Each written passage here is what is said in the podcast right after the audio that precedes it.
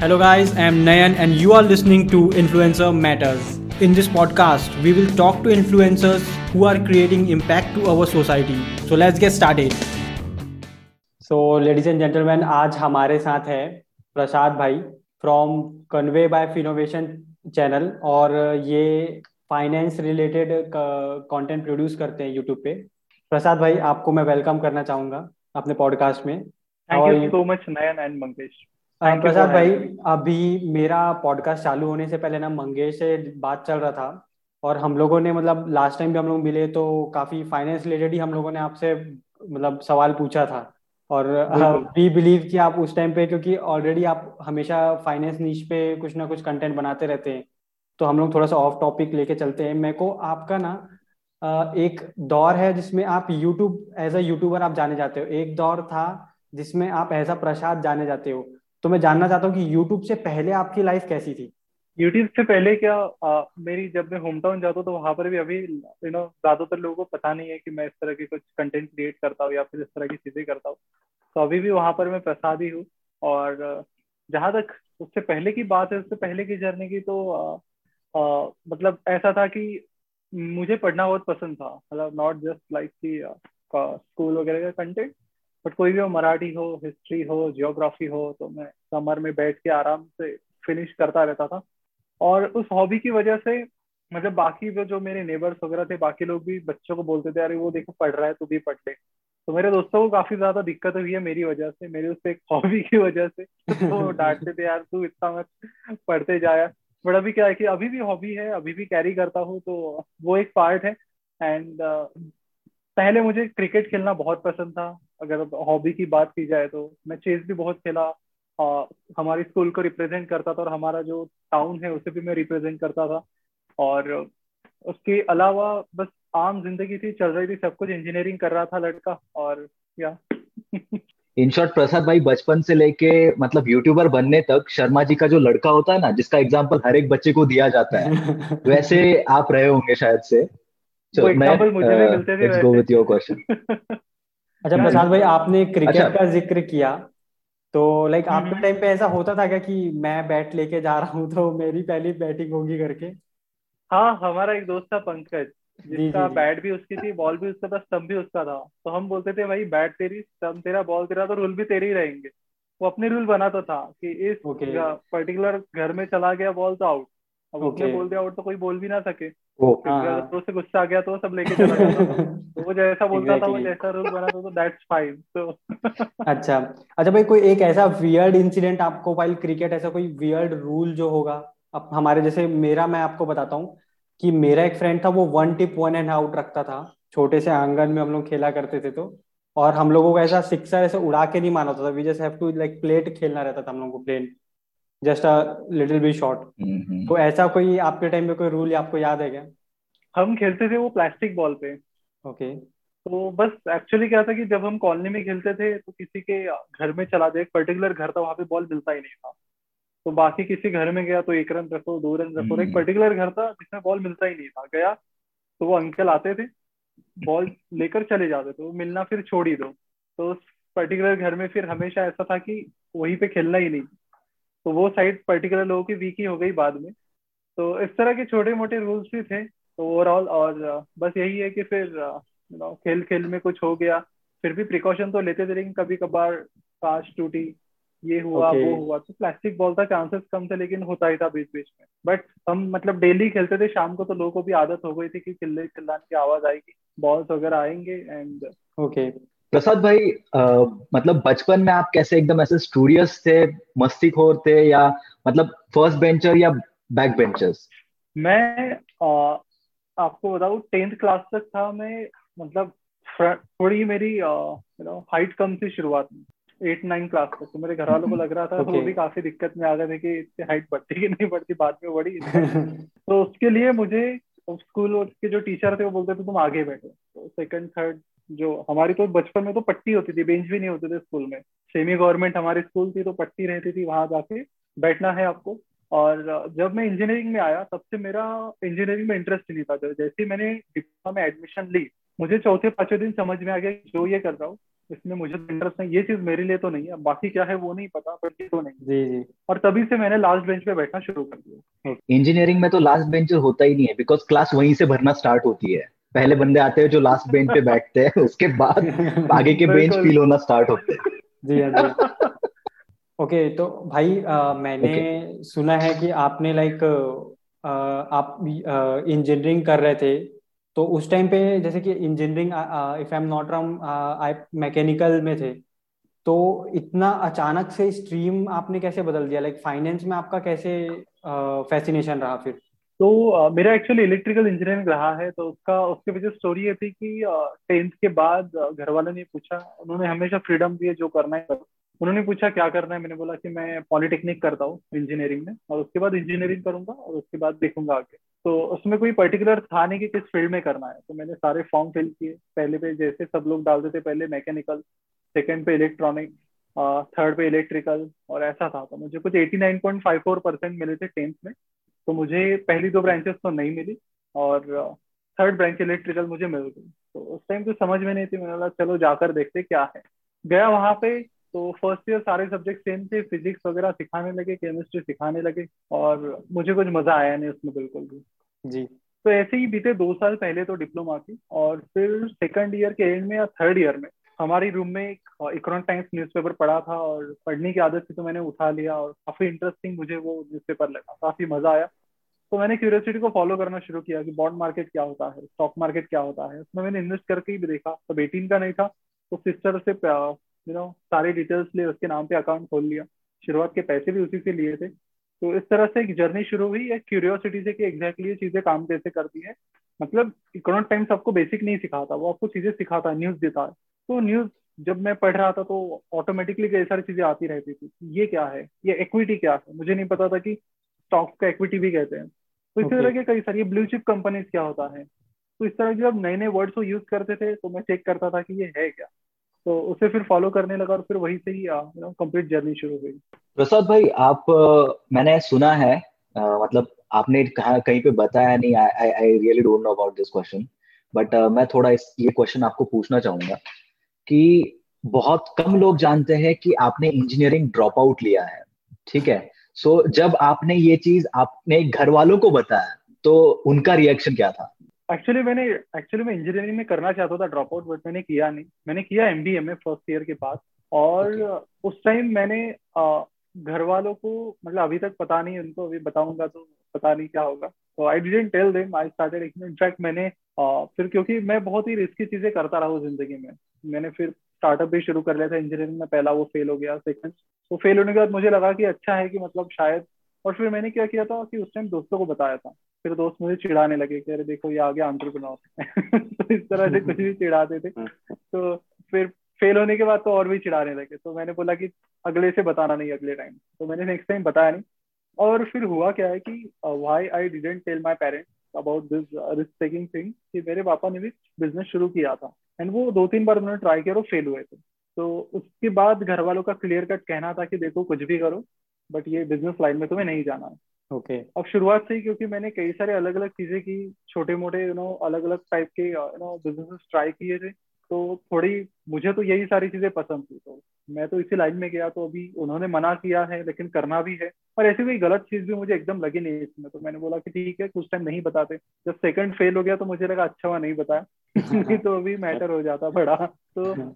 फिर थर्ड शुरू किया तो तभी भी फिर मैंने बताया नहीं। तो they still do not know about this thing तो उनको बस कभी कभार वो वीडियोस देखते हैं। वो भी uh, मतलब हमारे एक रिलेटिव uh, है। उनके लड़के ने उनको दिखाया कि देखो ये प्रसाद वीडियो डालता है। तो तब से she is watching the video but ज़्यादा कुछ मेरी माँ को पता नहीं है कि क्या कुछ होता है। Still they do not know anything about like this YouTube channel as such कि क्या कुछ होता है क्या नहीं। और uh, फ़िलहाल वो ड्रॉप आउट चीज़ के बारे में भी नहीं पता। जब पता चलेगा तो uh, कुछ तो होगा मतलब। आई डोंट फील कि अभी कुछ होगा भी। प्रसाद भाई अभी आपने मेंशन किया कि आपने जब अपना पहला स्टार्टअप स्टार्ट किया था तो या स्टार्टअप uh, में फेल हुए उसके बाद तो उस टाइम पे जो लोग आपको आपके ऊपर हंस रहे थे कि ये देखो आ गया एंटरप्रेन्योर तो अभी उन लोगों का क्या रिएक्शन है आपको देखकर? एक्चुअली uh, वो ज़्यादातर वो लोग थे जो मेरे क्लासमेट्स थे बट मेरे फ्रेंड्स नहीं थे। तो जैसे ही कॉलेज खत्म हो गया तो यू नो बट कभी कभार किसी का आता है मैसेज कि यार इन्वेस्टमेंट रिलेटेड कुछ बता। एंड uh, जरा बता दे क्या कुछ कहाँ पे कर सकते जरा स्टॉक मार्केट के बारे में बता दे जरा इसके बारे में बता दे। तो ठीक है मतलब बचपना होता है हर किसी का तो I didn't take it that seriously उस टाइम तो या। अच्छा okay. प्रसाद भाई आ, मेरा भी मतलब सेम रिलेटेड ही सवाल है कि जैसे कि आपने आपके घर में पता लगा कि आप यूट्यूब में वीडियो डाल रहे हो और जैसे कि हम लोग जिस बैकग्राउंड से आते हैं हमारे घर में उतना डिजिटल मार्केटिंग और आईटी रिलेटेड उतना अवेयरनेस नहीं है। तो उनको जब पता लगा कि इससे हम लोग अर्न भी कर सकते हैं तो उनका रिएक्शन क्या था? तो उन्हें एक्चुअली पता ही नहीं है कि लाइक अगर आपको फ्रैंकली में बताओ, अभी तक तो आई टोल्ड देम कि ऐसा कुछ है तो जस्ट लाइक बिकॉज़ थोड़ा हमें यू नो घर पे थोड़ा इसमें पाबंदी थी कि इस लाइन में जाना नहीं है। तो उन्होंने पूछा एमबीए के बाद, मैंने ड्रॉप आउट कर लिया था तो डेढ़ साल में मैंने सब कुछ सेटअप करने की कोशिश की, जितना हुआ था और उसके बाद उन्होंने पूछा, क्या है? तो मुझे बोलना पड़ा कि जॉब कर रहा हूँ। तो तो it is like normal job Prasad भाई, बहुत सारे लोग आपको एज अ यूट्यूबर भी जानते हैं।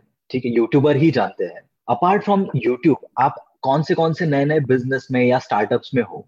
तो बेसिकली हम यहाँ पर दो ब्रांड चला रहे हैं टेक ऑफ़ और कन्वे टेक ऑफ़ हमारा B to B mutual fund platform है, जिसके ज़रिए एक्चुअली हुआ क्या कि एक बार हमारी कंपनी को सरप्लस अमाउंट आया। तो हमने सोचा कि इसे म्यूचुअल फंड में इन्वेस्ट करते फिर हमने देखा कि इंडिविजुअल के लिए म्यूचुअल फंड में इन्वेस्ट करने के तो कई सारे प्लेटफॉर्म लेकिन अगर कोई बिज़नेस है जो इन्वेस्ट करना चाहता है तो उसके लिए कोई प्लेटफॉर्म यहाँ पर नहीं है, जो जिसके ज़रिए मतलब कोई भी बिज़नेस सीधा म्यूचुअल फंड में इन्वेस्ट कर पाए।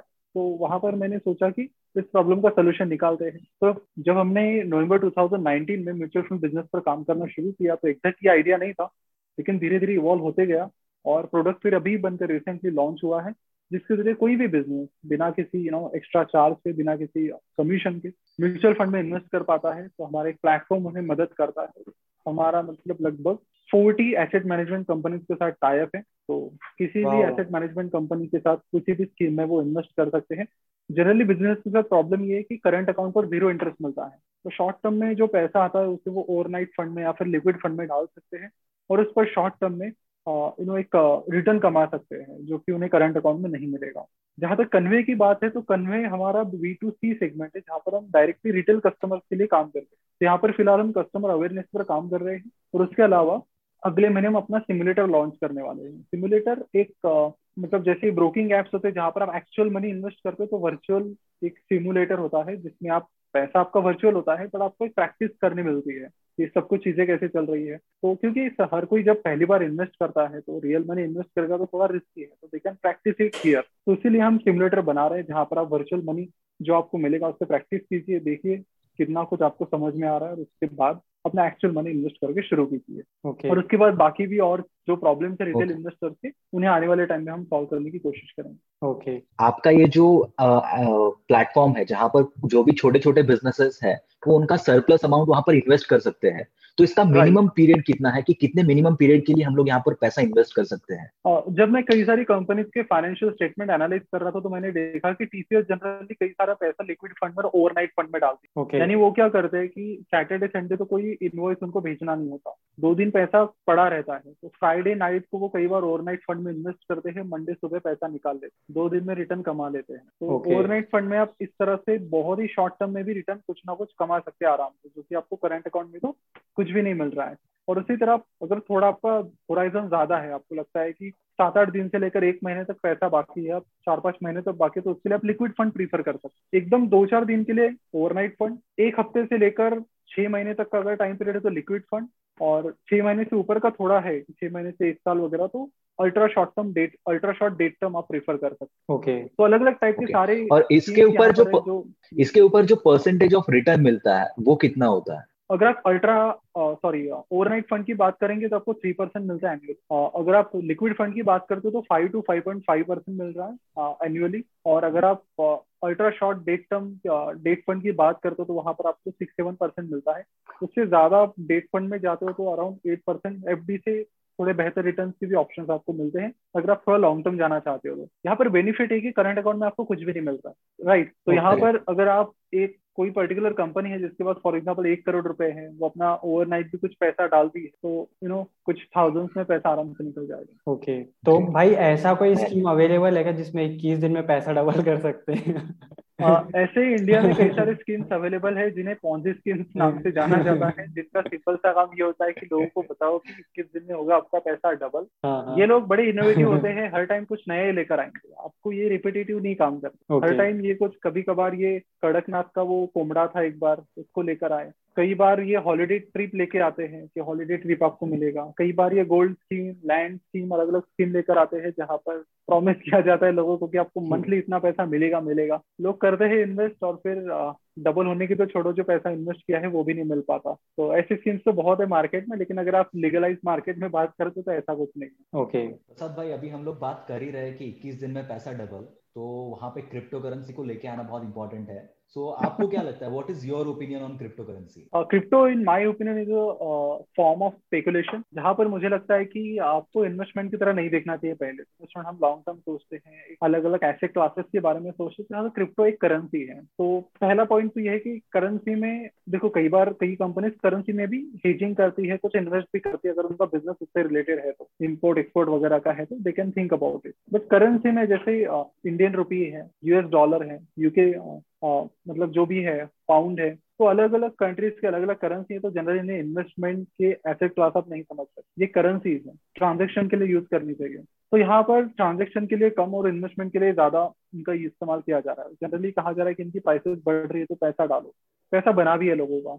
तो यहाँ पर मुझे लगता है कि इन्वेस्टमेंट की तरह से नहीं देखना चाहिए एक स्पेकुलेशन है। तो जो पैसा आपको लगता है मतलब फॉर एग्ज़ाम्पल आपको लगता है कि हाँ मेरा एक लाख रुपए का इन्वेस्टमेंट साइज़ है तो आप दस हज़ार से ज़्यादा यानी टेन परसेंट से ज़्यादा इसमें मत डाल। आप okay. क्योंकि ये स्पेकुलेशन है इन्वेस्टमेंट नहीं है। Don't put more than ten percent of your investment size और वो भी तब जब आपको लगता है कि दस हज़ार गए तो भी चलेगा। If you are okay with that then go ahead अगर आपको लगता है कि नहीं यार भाई दस हज़ार में डाल रहा हूँ और पता नहीं गए तो मेरा कैसा होगा मैं ये काम कैसे करूँगा मैं वो कैसे खरीद पाऊँगा। अगर ऐसा है तो डोंट गो फॉर इट देखो बना तो अच्छा बनेगा। यू नेवर नो बट अगर चला भी जाता है पूरा तो वो भी हो सकता है। क्योंकि देखो एक दो क्रिप्टो करेंसी तो सबको पता है कि जिन्होंने कमा के दिया इथेरियम है बिटकॉइन है आयोटा है रिपल है बीच में डोज कॉइन भी आया था। बट हज़ारों ऐसी क्रिप्टो करेंसीज भी है जो बस्ट हो गई है। उनके बारे में कोई बात नहीं करेगा। जी जी। तो आठ दस गिनी चुनी के बारे में सब बात कर रहे जो गायब हो गई है उनके बारे में कोई बात नहीं कर रहा है। तो ये थोड़ा बहुत ही हाई रिस्क की गेम है। और यहाँ पर आपको स्पेकुलेशन माइंड से ही चलना होगा कि मैं स्पेकुलेट कर रहा हूँ और उसी हिसाब से आपको आगे बढ़ना पड़ेगा। ओके प्रसाद भाई, इसको, इसके ऊपर और एक मेरा सवाल है। उस दिन मैं कुछ एक न्यूज़ पढ़ रहा था। तो उस न्यूज़ में वो लोग बता रहे थे कि मार्केट में कुछ ऐसे लोग भी है जिन्होंने एक्चुअल में लोन लेके क्रिप्टो करेंसी में इन्वेस्ट किया है। बिकॉज़ उन्होंने देखा कि यार, इस बंदे का पैसा डबल हो गया, इस बंदे का पैसा टेन टाइम हो गया है। तो मेरा भी पैसा अगर मैं लूँगा लोन लूँगा मैं एक लाख रुपए का मेरा पैसा अगर पाँच गुना भी हो जाता है तो मैं लोन चुका के वापस मेरे पास चार लाख रुपए बचते ये उनके दिमाग में कैलकुलेशन है। तो ऐसे लोगों के लिए आप क्या कहना चाहोगे? देखो कोई भी इन्वेस्टमेंट है या फिर स्पेकुलेशन है मैंने लोगों को कई सारे लोगों को मेरे जो नेबरहुड में रहते थे उनको देखा है कि वो बस्ट हो गए। एक और स्पेकुलेशन का तरीका आता है महाराष्ट्र में उसे मटका कहते हैं। तो मैंने कई सारे लोगों को देखा है कि उन्होंने पैसा उधार लिया बड़े बड़े ब्याज पे बैंक से भी नहीं किसी साहूकार से लिया। जो मंथली टेन परसेंट वगैरह चार्ज करते हैं। और फिर स्पेकुलेशन उनका चला नहीं। तो फिर बाद में उस साहूकार ने क्या किया कि किसी का मतलब घर का एसी लेके गया, किसी की गाड़ी उठा के लेके गया। मेरी इंसिडेंसेस लाइक दिस तो मेरा पॉइंट कहने का ये है कि आप इन्वेस्टमेंट कर रहे हो तो इन्वेस्टमेंट क्या है? कि आप अपने पैसों को काम पर लगा रहे हो। यहाँ पर अपने पैसों को इज़ अ कीवर्ड आप अपने ही पैसों को काम पर लगाओ। किसी और के पैसे को लेकर आप दोगे दस परसेंट। सोचो कि मैं पंद्रह परसेंट। देखो स्टॉक मार्केट में क्या है कि सब कुछ हमेशा स्टॉक मार्केट या फिर क्रिप्टो करेंसी के प्राइसेस कभी ऐसे ऊपर नहीं जाती है। वो ऐसे जाएगी फिर नीचे फिर ऊपर। इस तरह से फ्लक्चुएशन होते तो हर साल आपको सिमिलर रिटर्न मिलेंगे इसकी कोई गारंटी नहीं जी। स्टॉक मार्केट की भी बात करते अगर हम तो सेंसेक्स ने पिछले एक साल में फिफ्टी रिटर्न दिया। और अगर हम पिछले पच्चीस साल की बात करते तो ऑन एन एवरेज बारह तेरह परसेंट का रिटर्न दिया। तो टू थाउज़ेंड एट नाइन में जब मार्केट फाइनेंशियल क्राइसिस आया था तो निगेटिव रिटर्न चल रहे थे। अभी मार्केट बूम पे है तो फिर बहुत ज़्यादा रिटर्न मिल रहे हैं।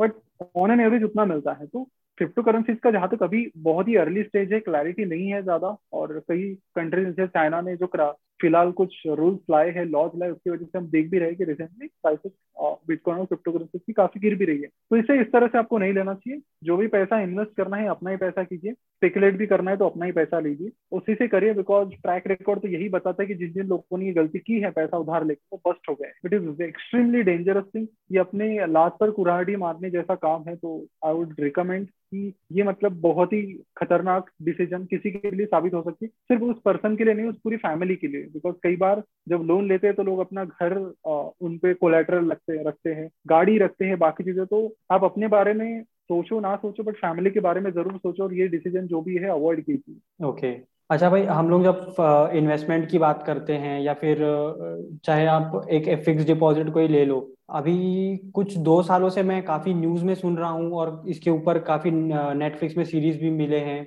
फ्रॉड्स को लेकर। तो ऐसे इंडिया में भी बढ़ के फ्रॉड्स आई गए सेवेंटी फाइव परसेंट से भी ज़्यादा हो गया है। तो आप मतलब किसी ऐसे स्कीम में इन्वेस्ट करने से पहले लोगों को क्या ध्यान में रखना चाहिए आपके अकॉर्डिंग देखो इनमें क्या है कि there are no free lunches in the world पहली बात तो ये there is no easy money कोई चीज़ आपको फ्री में देने वाला कोई दे रहा है तो like there must be something else कुछ ना कुछ भी सामने वाला देखता है कि उसको क्या मिलेगा। जब आप जब आप कई बार देखते हैं कि लोगों को फ्री में वहाँ पे बुलाया जाता है इतने बड़े ऑडिटोरियम होता है फ्री में खाना वाना खिलाया जाता है लोगों को लगता है वाह क्या बढ़िया बात। तो बाद में वो पैसा उनसे वसूला भी जाता है। तो यहाँ पर सबसे पहली बात जो हर किसी को ध्यान में रखनी चाहिए वो ये है कि जब भी कोई आपको गवर्नमेंट बॉन्ड से ज़्यादा रिटर्न देने का वादा करे ओके। okay. तो आपको समझना है कि उस चीज़ में रिस्क लाइक गवर्नमेंट बॉन्ड दे रहा है लाइक सेवन एट परसेंट आपको कोई बोल रहा है कि दस परसेंट सालाना फिक्स मिल रहा मिलेगा आपको तो आप वहीं पे समझ जाइए कि वहाँ पे रिस्क इन्वॉल्व है। जी जी। अब ज़्यादातर जो कंपनीज़ होती है अब लोगों को ज़्यादा इतने डिटेल फाइनेंशियल समझ में नहीं आते लेकिन जो कंपनी जिस तरह के काम करती है उनके पास पहले तो लाइसेंस नहीं होता। आरबीआई का एक लाइसेंस भी लेना होता है जब आपको पब्लिक से पैसा रेज करना है कुछ कुछ इसमें सेबी के भी लाइसेंस होते हैं। तो ये लोग बिना किसी लाइसेंस के ऐसे ही आते हैं और लोगों क्या बताते हैं हम आईएसओ सर्टिफाइड है। आई सर्टिफाइड कोई बड़ी बात पहली चीज़। और उसके अलावा फिर ये लोगों को बताते हैं हम प्राइवेट लिमिटेड कंपनी है। प्राइवेट लिमिटेड कंपनी क्या है? Anybody can form private limited company तो इस बेसिस पर ये लोग शुरुआत करते हैं कि ये ऐसा ऐसा हमारा प्रोडक्ट है और आपको और पहले तो और लोगों को ये भी समझना चाहिए कि अगर सामने वाला मुझे प्रॉमिस कर रहा है कि मतलब साल का ठीक है पचास परसेंट साठ परसेंट रिटर्न का तो आपको ये भी समझना चाहिए कि वो उतना पैसा कहाँ से कमा रहे हैं। कई सारे लोग हवा में बातें करते जी हाँ जी। अभी कई रिसेंटली कुछ टाइम पहले हैदराबाद में स्कैम हुआ था जहाँ पे उस लेडी ने बताया लोगों को कि हम आ, हमारे बिज़नेस से अलग अलग वहाँ से हम कमाते वहाँ से हम बहुत कमाते पैसा और आपको रिटर्न आपको पचास परसेंट देते रहो। मेरा सिंपल सा सवाल उन लोगों से है आप भी जब ऐसे किसी स्कीम के कम अक्रॉस आते हो तो उनसे आप पूछे कि गवर्नमेंट कोई भी गवर्नमेंट बैंक है प्राइवेट बैंक है तो पर्सनल लोन आपको कितने परसेंट पे देती है? Twelve fourteen percent maximum sixteen percent तो उनसे कहो कि आप फिफ्टी परसेंट हमारे पास आने आकर हमसे पैसा लेने की बजाय आप जो भी है हंड्रेड परसेंट जो भी आप कमा रहे हो पैसा रिटर्न वो कमाओ। सोलह परसेंट बैंक का बैंक के पास दो अपना अपना प्रॉफिट कमाओ बाकी बिज़नेस भी यही कर रहे हैं। जी हाँ। जो भी स्टॉक एक्सचेंज पे ज़्यादातर लिस्टेड कंपनी है कई सारी कंपनी को जब पैसों की ज़रूरत पड़ी तो उन्होंने बैंक से लोन लिया। हमें भी पैसों की ज़रूरत पड़ती तो हम भी जनरली वही करते हैं। सिंपल सा तरीका है उनसे लो पैसा फिर वो लोग हमारे पास आते हैं बोलते कि लमसम अमाउंट आप डालो दो लाख फिर आपको हर महीने दो हज़ार पाँच हज़ार देते रहेंगे। तो ये सब चीज़ें लोगों को समझनी चाहिए कि अगर हाँ इतना ही कॉन्फिडेंस उनको अपने बिज़नेस पे है तो बैंक से पैसा लेना चाहिए। अगर बैंक उनको पैसा नहीं दे रहे तो there must be something problematic कि उनको आपके पास आना पड़ रहा है और आपसे पैसा हाँ। लेना पड़ रहा है वो भी आपको ऐसे बड़े वादे करने पड़ रहे हैं जबकि उनके पास उनके लाइसेंसेज भी नहीं होते इनकी वेबसाइट पर देखोगे तो कुछ लाइसेंस वगैरह नहीं होता। फिर पकड़े जाने के बाद एक्चुअली होता क्या कि इंडिया में उतना कुछ इन चीज़ों के बारे में इतना कुछ स्ट्रॉन्ग रेगुलेशन नहीं है तो पैसा ज़्यादातर टाइम वसूल नहीं किया जाता। ऐसी कंपनीज़ निकल जाती है इसमें से बाहर पैसा लेके कुछ लोग कंट्री के बाहर चले जाएँगे कुछ लोग अंडरग्राउंड हो जाएँगे तो इस तरह से आम आदमी जो है हमेशा फंसी जाता। तो आम आदमी को हमेशा ये फोकस करने की इजी मनी जैसी कोई चीज़ नहीं यहाँ पर कि जो आपको आराम से घर बैठे बैठे। लोग पागल नहीं है कि एफडी गवर्नमेंट बॉन्ड में फिक्स इनकम के लिए पाँच छह परसेंट पे बैठे और आपको कोई मतलब साल का दे पचास परसेंट फिक्स साठ परसेंट का पॉसिबल नहीं है। सिंपल सा रूल है गवर्नमेंट बॉन्ड से ज़्यादा कोई रिटर्न आपको प्रॉमिस करता है तो आप क्रॉस क्वेश्चनिंग करना शुरू करो। और ज़्यादातर टाइम वो हवा में ही बातें करते आप डिटेल क्वेश्चनिंग करोगे ओके तो बोलते तुम्हें क्या वो तो बड़ी कंपनी है वो तो बड़ा है। जब आपको पता हम्म। चले कि भाई हवा में आंसर मिल रहा है तो आप बस हाथ खड़े करके छोड़ दो। जी हाँ जी हाँ। अच्छा प्रसाद भाई आपके अकॉर्डिंग इंडिया में सबसे बड़ा स्कैम कौन सा था अब तक का। तो सबसे बड़ा भी क्या है ना कि हमने तो एक पूरी सीरीज़ निकाली है, जिसमें हमने सारे स्कैम्स कवर कर लिए लगभग। तो बड़े स्कैम्स में मुझे लगता है कि शारदा चिटफंड और सहारा, ये कुछ ऐसे स्कैम्स रहे जिसमें आम आदमी बहुत खराब तरीके से फंसा ओके। okay. उनमें अगर सारदा चिटफंड की बात करें अगर सहारा की बात करें तो सहारा को अभी नेटफ्लिक्स ने भी रिसेंटली कवर किया। है बैड बॉय बिलीनियर्स करके उनकी सीरीज़ है उसमें उन्होंने विजय मल्या सहारा और एक दो और मेहुल चौकसी और ये भी थे उसमें सॉरी क्या नाम था? नीरव। नीरव मोदी। नीरव मोदी। तो वो उन्होंने कवर किया उसमें तो उसमें आप डिटेल में देख सकते हो। जहाँ तक बात है you know Sharda chit fund की तो उसे ज़्यादा कवरेज नहीं मिले। यहाँ पर भिकारी लोगों का भी पैसा फंसा। है उन्होंने भी अपने को जो पैसा मिला था, वो इन्वेस्ट कर लिया। ये सोच के कि कुछ खतरनाक अच्छे रिटर्न मिल रहे हैं हमें। पैसा डाल दिया, लेकिन फिर क्या है कि जो, देखो इन स्कीम की खासियत क्या होती है? कि लोगों को लुभाने के लिए ना ये लोग शुरुआत में आपको पैसा देते हैं। तो फिर लोगों में कॉन्फिडेंस आ जाता है। अगर देखो देखो वो लोग भी क्या करते फिर अपने नेबर्स को अपने रिलेटिव को सबको बता दे फैमिली मेंबर को बता देखो देखो पैसा आया पैसा आया। शुरुआत में पैसा आता है तो खुशी हो जाती है। तब इन स्कीम में एक और पॉइंट होता है। वो पॉइंट ये होता है कि अगर आप रेफर करोगे किसी को अपने नीचे दो लोग लगाओ तो आपको और कमीशन मिलता है। तो डबल बेनिफिट होता है इन लोगों को कि एक तो प्रूव हो गया कि पैसा आ रहा है। उसमें सामने वाले को थोड़ा इंटरेस्ट जनरेट करो सामने वाले में फिर सामने वाला भी पैसा डालने लगता है। उसका भी आपको कमीशन मिलने लगता है। तो इस तरह से ये स्कैम बहुत तेज़ी से बढ़ता है और फिर लोग क्या है कि अपने फ़ायदे के लिए बाकी लोगों को पागल बनाना शुरू कर देते हैं। कई सारे लोगों को तो पता भी होता है कि ये फ्रॉड है बट क्योंकि उनको कमीशन मिल रहा होता है तो वो लोग और यू नो सेमिनार अरेंज करो। तो इसमें कुछ टैक्टिक्स होती है जो सेमिनार में जनरली बताएँगे नहीं क्या है सेमिनार आपको बस लेके जाएँगे अरे अरे बहुत बड़ा सेमिनार है वहाँ पे आ जाओ। तो इस तरह की चीज़ें हैं। तो सारदा चिटफंड मेरे हिसाब से काफ़ी बड़ा स्कैम रहा है जहाँ पर आम लोगों का बहुत ज़्यादा पैसा गरीब लोगों का तो बहुत ज़्यादा पैसा फंसा है। जी जी एमएलए मार्केटिंग में तो बहुत लोगों का कटा है बट उसमें आपका मतलब आपको क्या लगता है? What is your opinion on MLM और इसका फ्यूचर क्या होगा? देखो एमएलएम में क्या है कि जो यंगस्टर्स होते हैं जनरली जो टेन ट्वेल्थ किए होते हैं जिनको जो प्रैक्टिकल दुनिया है उसकी ज़्यादा जानकारी नहीं होती ये लोग इनके टारगेट कस्टमर होते हैं बिकॉज़ उनको ज़्यादा पता नहीं होता कि कैसे दुनिया चलती है कि किसी ब्रांड में अगर सही में दम है तो बिना एडवर्टीजमेंट के भी ब्रांड चले जीरोदा का मार्केटिंग कॉस्ट आप बताइए कितना है? ज़ीरो ज़ीरो मार्केटिंग कॉस्ट से बिलियन डॉलर कंपनी है वो। 800 करोड़ का सालाना प्रॉफिट है उनका लास्ट ईयर का। हाँ तो ज़रूरी नहीं है आपको कि ऐसा कि आपको बहुत मार्केटिंग दिखाना है लोगों को। तो एमएलएम वाले लोग ये दिखाते हैं कि देखो, बाकी ब्रांड जो है हीरो को इतना पैसे देते हैं सेलिब्रिटी को इतना पैसा देते हैं, हम आपको देते हैं। बट तो अगर ब्रांड में सही में उतना दम है तो ब्रांड ऑर्गेनिकली भी चलते हैं। ज़्यादातर ब्रांड्स कई सारे ब्रांड और फिर 99% जो स्कीम्स मुझे दिखी है एमएलएम में वो तो मुझे यू नो बेकार ही दिखी है। 99 परसेंट एक परसेंट होगी जो मुझे तो अभी पर्सनली अभी तक नहीं दिखी है कोई। जी। जो स्कीम मतलब सही में कुछ सही प्रोडक्ट चला रही कई सारे मेरे दोस्त रिलेटिव इसमें फंसे हैं और कुछ तो अभी भी चला रहे हैं कुछ प्रोडक्ट जो है day to day life product वो बोल रही थी अरे ये आप पेस्ट यूज़ करो वो पेस्ट यूज़ करो। जनरली आप देखो कुछ इनकी प्राइसेस भी बहुत ज़्यादा होती है नॉर्मल रेट जी हाँ एग्जैक्टली आपको कमीशन मिल रहा है बस आप कुछ भी खरीद रहे हो बेच रहे हो कमीशन के लिए बस बाकी लोगों को फंसा रहे हो।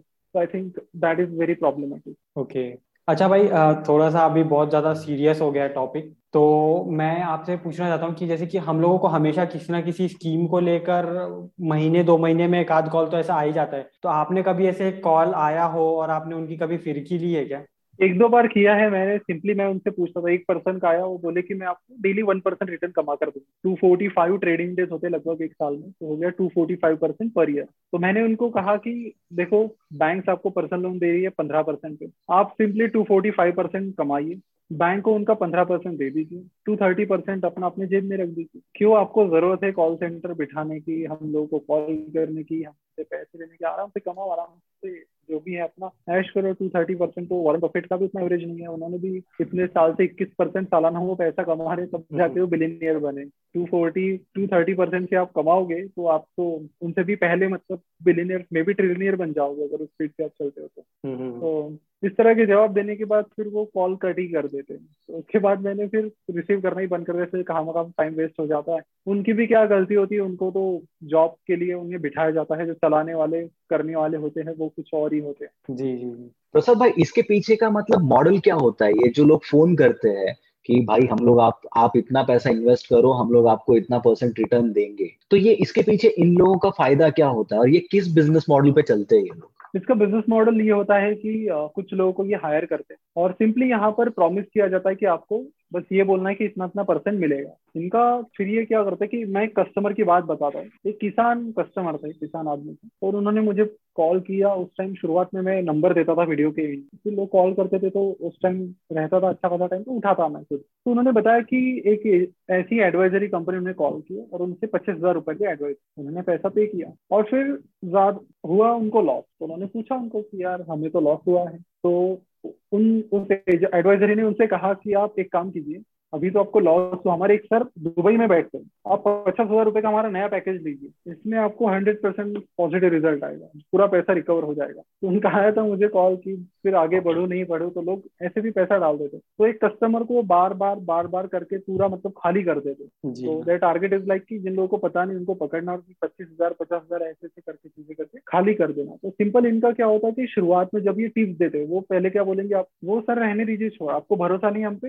आप फ्री टिप लीजिए। और आप देखोगे कई बार तो आपको सारी की सारी फ्री टिप्स सही निकल कर आती आप भी चौक जाओगे कि ये कैसे पॉसिबल है? तो वो लोग क्या करते हैं कि सौ लोगों का एग्ज़ाम्पल टारगेट कस्टमर लिया, सौ लोगों का। पचास लोगों को बोलेंगे टीसीएस बाय करो, पचास लोगों को बोलेंगे टीसीएस सेल करो। शेयर प्राइस या तो ऊपर जाएगी या तो नीचे जाएगी, ज़्यादातर केसेस ऊपर गई तो जिनको बाय किया बाय करने बोला है, उनके लिए पॉजिटिव चीज़ साबित हुई। फिर उन पचास लोगों पर वो फोकस करते हैं। फिर उन पचास लोगों को बोलेंगे, कोई और शेयर दे देंगे उनको कि भाई, आप रिलायंस इंडस्ट्रीज़ पच्चीस लोगों को उनमें से बोलेंगे कि आप खरीद लो, पच्चीस लोगों को बोलेंगे रिलायंस इंडस्ट्रीज़ बेच दो। फिर जो भी सही साबित हुआ लेट से रिलायंस इंडस्ट्रीज़ भी ऊपर चला गया तो जिन्होंने बाय बोला गया, वो तो मानेंगे, यार, चलो, उनके तो दोनों के दोनों सही निकल कर आया फिर इन पच्चीस लोगों को पकड़ेंगे, बोलेंगे, भाई आप फ़ीस पे कर दीजिए और हमारी रियल टिप्स आप स्टार्ट कीजिए। जैसे रियल टिप्स स्टार्ट हो जाती है, लोगों को दस दिन के अंदर इनकी रियलिटी पता चल जाती है। जी जी।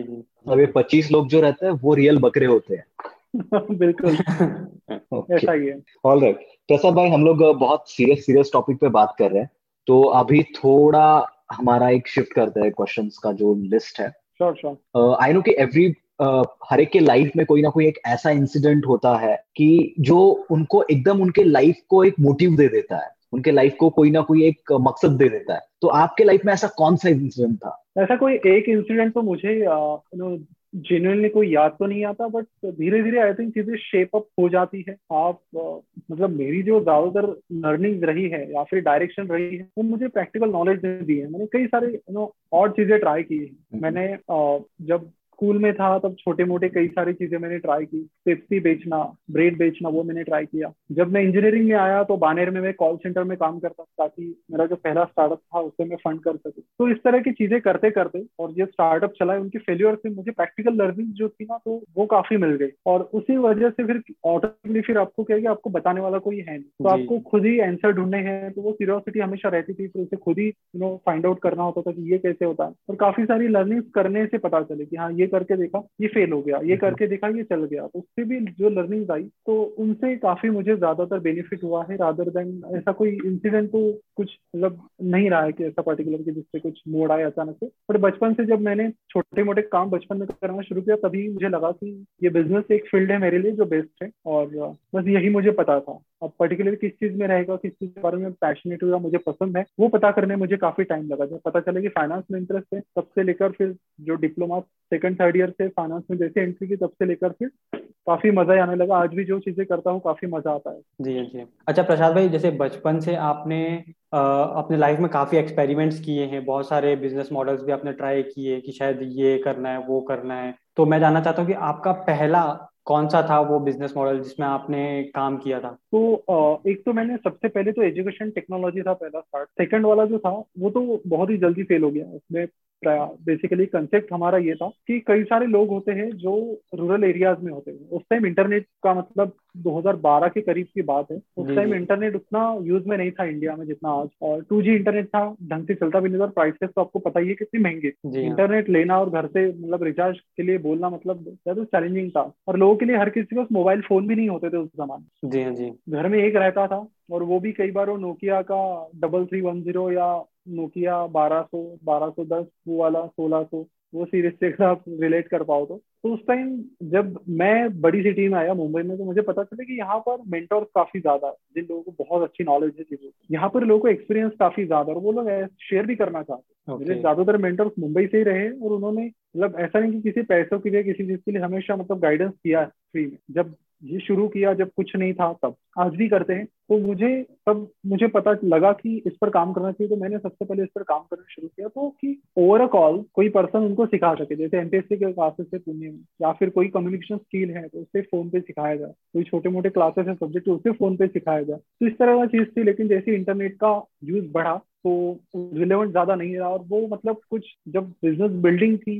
प्रोडक्ट बिल्डिंग था उसमें भी हम कहीं ना कहीं यू नो खरे नहीं उतर पाए। तो उस वजह से भी वो शायद नहीं चला। तो वो सबसे पहला आइडिया था और उस पर हमने कुछ टाइम काम किया। उसके बाद एक फ़ैशन युवा डॉट कॉम करके वेबसाइट शुरू की थी। वो फ़ैशन सेगमेंट में था जो अभी डोमेन किसी और ने लिया है। उसका कंसेप्ट ये था कि जो अलग अलग है वैन वैन ह्यूजन है लुई फिलिप है लुई विटॉन है। पीटर इंग्लैंड है तो ये अलग अलग ब्रांड्स है। तो हमारे आजू बाजू में जब इनके कोई आउटलेट रहते हैं तो हमें उनके डिस्काउंट के बारे में सब पता चलता है जब वो दुकान के बाहर लिखते हैं फिफ्टी परसेंट ऑफ़ हमें डायरेक्टली पता नहीं होता है। तो वो एक प्लेटफॉर्म ऐसा था कि वहाँ पर जाके आप फेवरेट ब्रांड अपना सिलेक्ट करो लोकेशन सिलेक्ट करो कहाँ से हो आप और सिंपली एक स्लैब सिलेक्ट करो। जैसे ट्वेंटी परसेंट आपने सिलेक्ट किया और ब्रांड सिलेक्ट किया लुई फिलिप तो लुई फिलिप पर जब भी ट्वेंटी परसेंट की अबाउट डिस्काउंट जाएगा आपको नोटिफिकेशन आ जाएगा। साथ ही आपको ये भी पता चलेगा कि जो आउटलेट है उसमें कैटलॉग क्या क्या है कौन कौन से कपड़े फ़िलहाल अवेलेबल okay. तो इस तरह की चीज़ें हमने कोशिश की थी कि थोड़ा ऑफलाइन को थोड़ा ऑनलाइन लाया जाए। आ, उसके बाद एक्चुअली अभी तक भी वो चीज़ जो फेल हुई हमारी वैसी चीज़ अभी भी मार्केट में ऐसी कुछ आई नहीं है बट हमने ट्राई किया था उस टाइम बट हम लक्ष्मी रोड जाते थे पुणे में। और वहाँ पर लगभग सारी जो कपड़ों की दुकानें हैं सबको ऑनबोर्ड हमने कर लिया था। बट कुछ प्रॉब्लम्स आ गए काफ़ी। मतलब बड़े और कुछ डेवलपमेंट फ़ेज़ में भी थोड़े प्रॉब्लम आ गए. एक्चुअली हमारे जो डेवलपर थे उन्होंने हमें बोला शुरुआत में कि हम बीस हज़ार रुपए में वेबसाइट डेवलप करके देंगे. उस उस टाइम जी जी बोला ठीक है तो दे दिया उनको बीस हज़ार रुपए उन्होंने साइट बिल्ड किया. हम छोटा मोटा चेंजेस बताया तो बोले इसके पाँच हज़ार रुपए लगेंगे इसके सात हज़ार रुपए लगेंगे. तो हम तो कॉल सेंटर में काम करके कमा रहे पैसा. हम्म। ऐसे छोटे मोटे चेंजेस पे कैसे क्या मतलब पाँच और सात हज़ार रुपए दे? तो फिर कुछ टाइम तो एडजस्ट किया लेकिन फिर पता चला कि ये कुछ भी पैसा लगा रहे ऑलरेडी जो पैसा था सारा लगा के चुके थे. तो पैसा भी खत्म हो गया था और नया पैसा लगाने के लिए भी कुछ नहीं था। तो okay. ऐसे में फिर आगे उसे कंटिन्यू नहीं कर पाया बट भाई आपका ये जो आइडिया था ये आइडिया बहुत मस्त था। मतलब है अभी भी इसमें स्कोप है। जो भी ये पॉडकास्ट देख रहे हैं उनके उनके पास एक चांस है ऐसा कोई स्टार्टअप शुरू करने का। ओके okay, तो प्रसाद भाई मेरा नेक्स्ट क्वेश्चन है कि हर किसी के लाइफ में कोई ना कोई सीक्रेट होता है ठीक है? जो बंदा बहुत कम जगह पे शेयर करता है। और आपके बारे में तो आई डोंट थिंक सो बाहर किसी को भी कुछ ज़्यादा पता है। तो आपके लाइफ का ऐसा कोई सीक्रेट जो आपने अभी तक कहीं पे शेयर नहीं किया है? सीक्रेट तो ये है कि मैं थोड़ा शाय हूँ तो वैसे भी थोड़ी मतलब बातचीत मेरी कमी रहती है। प्रसाद भाई हाँ आंसर आंसर देने से पहले मैं आपको बताना चाहूँगा कि secret should look like a secret तो secret should look look like a secret all right तो मेरे बारे में वियर्ड चीज़ ये है कि मैं मतलब जब भी कहीं जाता हूँ किसी भी सिटी में तो जहाँ काम होता है मेरा, मैं वहाँ पे सबसे लास्ट में जाता हूँ। मैं सबसे पहले उस सिटी में देखता हूँ कि यहाँ पे कंपनीज़ कौन कौन सी है। मुझे बाहर से कंपनीज़ देखने में बड़ा मज़ा आता मैं बैंगलोर जब भी जाता हूँ तो मैं बस बाहर से इलेक्ट्रॉनिक सिटी जाता हूँ। वहाँ पे देख लेता हूँ क्या कुछ चल रहा है, क्या कुछ सब बढ़िया। जब हैदराबाद में रहता हूँ तो हैदराबाद में चाहे वो गची बोली हो या फिर बाकी बिज़नेस एरियाज़ हो, वहाँ पे जाके देखता हूँ कि क्या कुछ सब बढ़िया है। बॉम्बे में भी जाता हूँ तो बीकेसी ज़रूर जाता हूँ। आई नेवर मिस बीकेसी मुझे बड़ा मज़ा आता है और मैं एक्सप्लोर भी करता हूँ। जब मैं इनकेस पहली बार जाता हूँ किसी पर्टिकुलर सिटी में तो मैं पहली बार जब अलग अलग सिटीज़ में गया हूँ और अभी चेन्नई भी जाने वाला हूँ तो वहाँ पर भी मैं पर्टिकुलर चीज़ पहले यही करने वाला हूँ कि लिस्ट निकालने वाला हूँ। कौन कौन सी कंपनी एक आयशर मोटर तो है वहाँ पर, वो पता है। और एक दो और software as a services companies बहुत है वहाँ पे तो मैं बस लिस्ट निकालने वाला हूँ। और बस बाहर से देखने जाने वाला तो मेरी बड़ी वियर्ड सी हॉबी है जो कई बार जो लोग मेरे साथ रहते हैं, उनको बड़ी अजीब लगती है कि ये क्या चल रहा है। उसके लिए कई बार मैं ट्रिप भी निकाल लेता हूँ जस्ट टू सी कि लाइक कंपनीज़ और बाकी क्या है, क्या नहीं। तो इस तरह से, और ये काफ़ी पहले से ही है, जब मैं बालेवाड़ी रहता था पुणे तो मैं वहीं से हिंजेवड़ी चला जाता था। और बस देखनी है कंपनी जाके जाके, कई बार वो लोग बोलते थे कि अरे अरे, यहाँ से आगे आप नहीं जा सकते, वहाँ से आगे आप नहीं जा सकते फिर तो वापस आओ तो इस तरह से चीज़ें रही है। तो ये मेरी एक वियर्ड सी हॉबी है जिसे मैं काफ़ी लंबे टाइम से फॉलो कर रहा हूँ। एक्चुअली मैंने ये हॉबी देखी है लोगों में। ऐसा नहीं है कि ये वियर्ड है। लेकिन इसमें एक चीज़ मुझे वियर्ड लगी कि बाहर से क्यों देखनी है? बहुत से ऐसे मेरे दोस्त है जिनको भी कंपनीज़ देखना, उसमें जाना प्रोडक्शन देखना, लोग कैसे काम करते हैं, वो देखना बहुत अच्छा लगता है। लेकिन वो अंदर जाके देखना अच्छा लगता है। मतलब ये नहीं समझा मैं कि बाहर से देखने में क्या एक खुशी मिलती है। वो पता नहीं एक्चुअली क्या है कि अंदर से देखने में ज़्यादातर लोग अलाउ नहीं करते पहली बात तो। आपकी जब जान पहचान नहीं होती है। फॉर एग्ज़ाम्पल मैं चेन्नई जा रहा हूँ तो मेरी कुछ जान पहचान है नहीं। तो जब अभी बैंगलोर अभी भी जाते हो तो अभी बहुत सारी कंपनी से कॉन्टेक्ट है। जाते हो तो अंदर से देखने मिलती है। तो वो ठीक है मुझे उतना मतलब ठीक ठाक लगता है कि ठीक है बातचीत चलती रहती है आपको पता चलता है वो कैसे करे। लेकिन बाहर से देखने में थोड़ा एक अलग ही मज़ा मुझे आता है। पता नहीं वो क्या है बट या still like that particular thing तो मैं जब भी बाहर जाऊँगा, जैसे कई बार मैं ऐसे ही ऑनलाइन भी देखता रहता हूँ सिलिकॉन वैली में कौन कौन सी कंपनीज़ है, वो कैसी है, कैसी दिख रही है, क्या है, क्या नहीं। तो मुझे पता भी है कि कौन कौन सी कंपनीज़ के ऊपर बहुत अच्छा रूपटॉप है। लिंकडिन की बात करें तो लिंकडिन का रूपटॉप सबसे अच्छा लगा मुझे अभी तक। तो I just keep checking all this things great great great so next question Prasad भाई मेरा, कि अभी टिकटॉक के आने के बाद इन्फ्लुएंसर बनना लोगों के लिए बहुत ईजी हो गया ठीक है? तो इसकी वजह से क्या हो गया ना कि लोग इन इस फ़ील्ड पे बहुत ज़्यादा इंटरेस्ट ले रहे हैं लोग इन्फ्लुएंसर्स बनना चाह रहे हैं। बट वो लोग क्या कर रहे हैं कि दूसरे किसी बंदे को देख के उससे इन्फ्लुएंस होके खुद इन्फ्लुएंसर बनना चाह रहे हैं ठीक है? और उस चीज़ को वो कॉपी कर रहे हैं। तो इसकी वजह से हो ये रहा है कि वो बहुत टाइम उसमें इन्वेस्ट करने के बावजूद भी वो उसमें ग्रो नहीं कर पा रहे और इसकी वजह से डिप्रेशन जो है वो उनमें बढ़ रहा है। सो so, आपको क्या लगता है कि एक एज ए यूट्यूबर आपने क्या स्ट्रगल किया है और यहाँ तक पहुँचने के लिए आपने क्या क्या प्रॉब्लम्स को फेस किया है? देखो क्या है कि अनहैप्पीनेस का सबसे बड़ा रीजन है कि कंपैरिजन जब आप कंपेयर करने हम्म। लगते हो आप खुद को अगर आपके क्लासमेट से कंपेयर करोगे तो कहीं ना कहीं कोई भी पर्सन एग्जैक्ट आपके जैसा नहीं होता। ये चीज़ आपको समझनी है। तो कोई भी किसी भी तरीके का कंपेरिजन वो गलत है। तो बेस्ट कंपेरिजन करने का तरीका क्या है कि आप आपके जैसे हो कंपेयर विद योर सेल्फ आप अपने येस्टरडे से आज कंपेयर करो मैं कहाँ पे इंप्रूव हुआ मैंने कहा पे क्या चीज़ें की है। So that is the you know secret of success और दूसरा कंपटीशन में ज़्यादा घुस जाने का दूसरा प्रॉब्लम होता है कि इनोवेशन नहीं होता जब आप खुद से कम्पीट करते हो तो आपको पता नहीं कि आजू बाजू क्या चल रहा है। You are just focusing on मुझे कल से इंप्रूव करना जो भी मेरा कंटेंट जा रहा है कल से बेहतर जाना तो ये कोशिश होनी चाहिए। फॉर एग्ज़ाम्पल हम वीडियो बनाते तो पहले हम एनिमेशन पे चलते थे। फिर धीरे धीरे अभी हमने क्या किया कि आज ही हमने एक इंटरेक्टिव बोर्ड मंगाया सेवेंटी फाइव इंच का। अब यहाँ से आगे में सीधा मुझे लगा कि कहीं ना कहीं इंटरेक्शन और बढ़ानी चाहिए। अब ज़रूरी नहीं कि, कोई मेरी इंडस्ट्री में मतलब कोई कर रहा है ऐसा नहीं। मुझे पता नहीं कोई है तो बट मुझे लगा कि ये मतलब इसकी भी स्टोरी कैसे शुरू हुई कि हमारी एक टीममेट है, उन्होंने क्या बताया मुझे कि ही वर्क्स ऑन टेक्नोलॉजी वो सॉफ्टवेयर डेवलपर उन्होंने मुझे बताया कि आप क्या बोर्ड पे सिखा सकते हैं। मैंने बोला, क्यों? वो बोल रहे कि जब कोई मुझे पेपर पेन लेके सिखाता ना, मुझे अच्छा समझ में आता है। कोई एनिमेशन सिखाता तो अच्छा समझ में नहीं आता। पॉइंट क्लिक हुआ। मुझे लगा कि यहाँ पे कुछ दिन मैंने किया, लेकिन मुझे पॉइंट कहना कहीं रियलाइज़ हुआ कि यहाँ पर इंप्रूवमेंट हो सकता है। We can do better and that is why we order that अब यहाँ का जो इससे करेंगे। तो अगर आप कंपटीशन में जाते हो तो आप एग्जैक्टली वही करना करने लगते हो जो सामने वाला करते उनकी बात करने की स्टाइल ले लो उनका वीडियो बनाने का स्टाइल ले लो और बाकी चीज़ें। तो I think one should stay away from all this things and focus करना चाहिए कि कस्टमर को क्या पसंद आ रहा है। Read out all their comment उनको पूछो क्या चाहिए उनको उनके लिए बनाओ बिकॉज़ अल्टीमेटली कंज्यूमर वो ना कि यू नो बाकी लोग। तो जो लोग आपके कंज्यूमर है care about them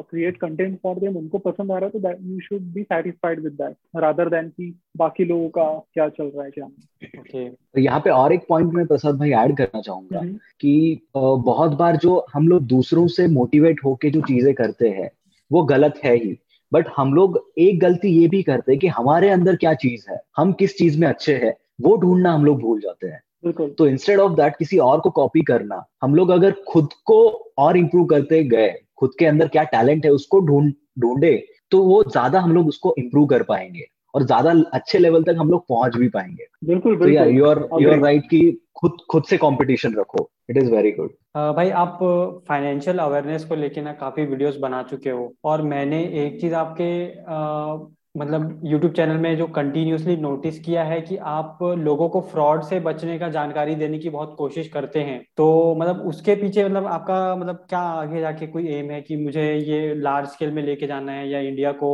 financially educate करना है? कुछ ऐसा आप ले एम लेके चल रहे हैं? बेसिकली वही हमारा पॉइंट है कि ज़्यादातर जो फ्रॉड्स होते हैं आपने स्टार्टिंग में भी फ्रॉड की बात की हमने देखा कि चाहे वो बिगर हो या फिर लोअर क्लास पीपल हो लोअर मिडिल क्लास हो जिन लोगों के लिए मतलब एक एक पेनी बड़ी इंपॉर्टेंट होती है।